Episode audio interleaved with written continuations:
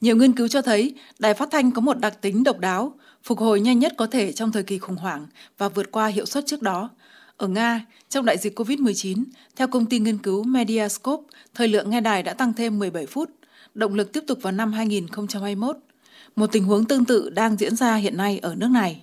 Trong bối cảnh tình hình kinh tế và chính trị không ổn định, đài phát thanh vẫn phù hợp và là phương tiện truyền thông được yêu cầu.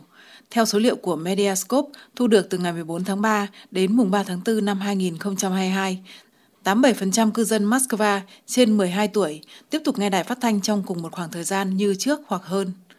Các chuyên gia cho rằng một trong những lý do cho sự năng động như vậy là đài phát thanh miễn phí và quyền truy cập tự do, và đài phát thanh vẫn là kênh liên lạc mà khán giả tin tưởng nhất.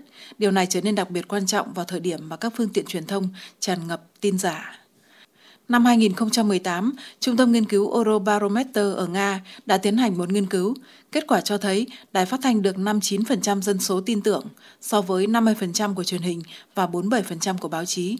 24 trong số 33 quốc gia EU coi đài phát thanh là nguồn thông tin đáng tin cậy nhất.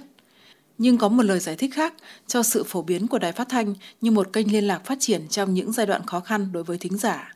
Theo nghiên cứu của Mediascope được thực hiện vào tháng 3 tháng 4 năm 2022, 80% số người được hỏi nhấn mạnh rằng họ bật đài khi muốn vui lên. 61% khác thừa nhận rằng đài vẫn là nền tảng thoải mái cho cuộc sống của họ. Theo giám đốc điều hành của tập đoàn truyền thông Nga Dmitry Mednikov, người Nga đã nghe đài nhiều hơn trong năm 2022. Thính giả của các chương trình tin tức đã trở nên lớn hơn đáng kể, nhưng các chương trình giải trí không mất đi sự phổ biến.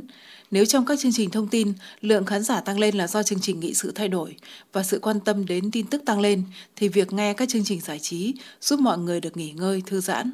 Để tiếp tục tự tin tăng lượng khán giả, đài cần phát triển sự hiện diện của mình trong các môi trường khác nhau, bao gồm cả kỹ thuật số. Trong khi đó, theo Chủ tịch Học viện Phát thanh Nga, Tổng giám đốc mạng phát thanh và truyền hình Nga Andrei Ramanchenko có khoảng 101 triệu người nghe đài ở Nga nói chung. Thông thường, 63% bật đài trong xe hơi, 26% người Nga khác nghe đài trên điện thoại thông minh, 26% nghe đài ở nhà, 16% trên máy tính để bàn. Theo Mediacorp, từ tháng 1 đến tháng 6, khán giả nghe đài 4 giờ 19 phút mỗi ngày. Trưởng bộ phận hỗ trợ khách hàng, báo chí và phát thanh của Mediacorp Pavel Modaev cũng cho biết hơn 80% cư dân của các thành phố có dân số hơn 100.000 người trên 12 tuổi nghe đài ít nhất mỗi tuần một lần.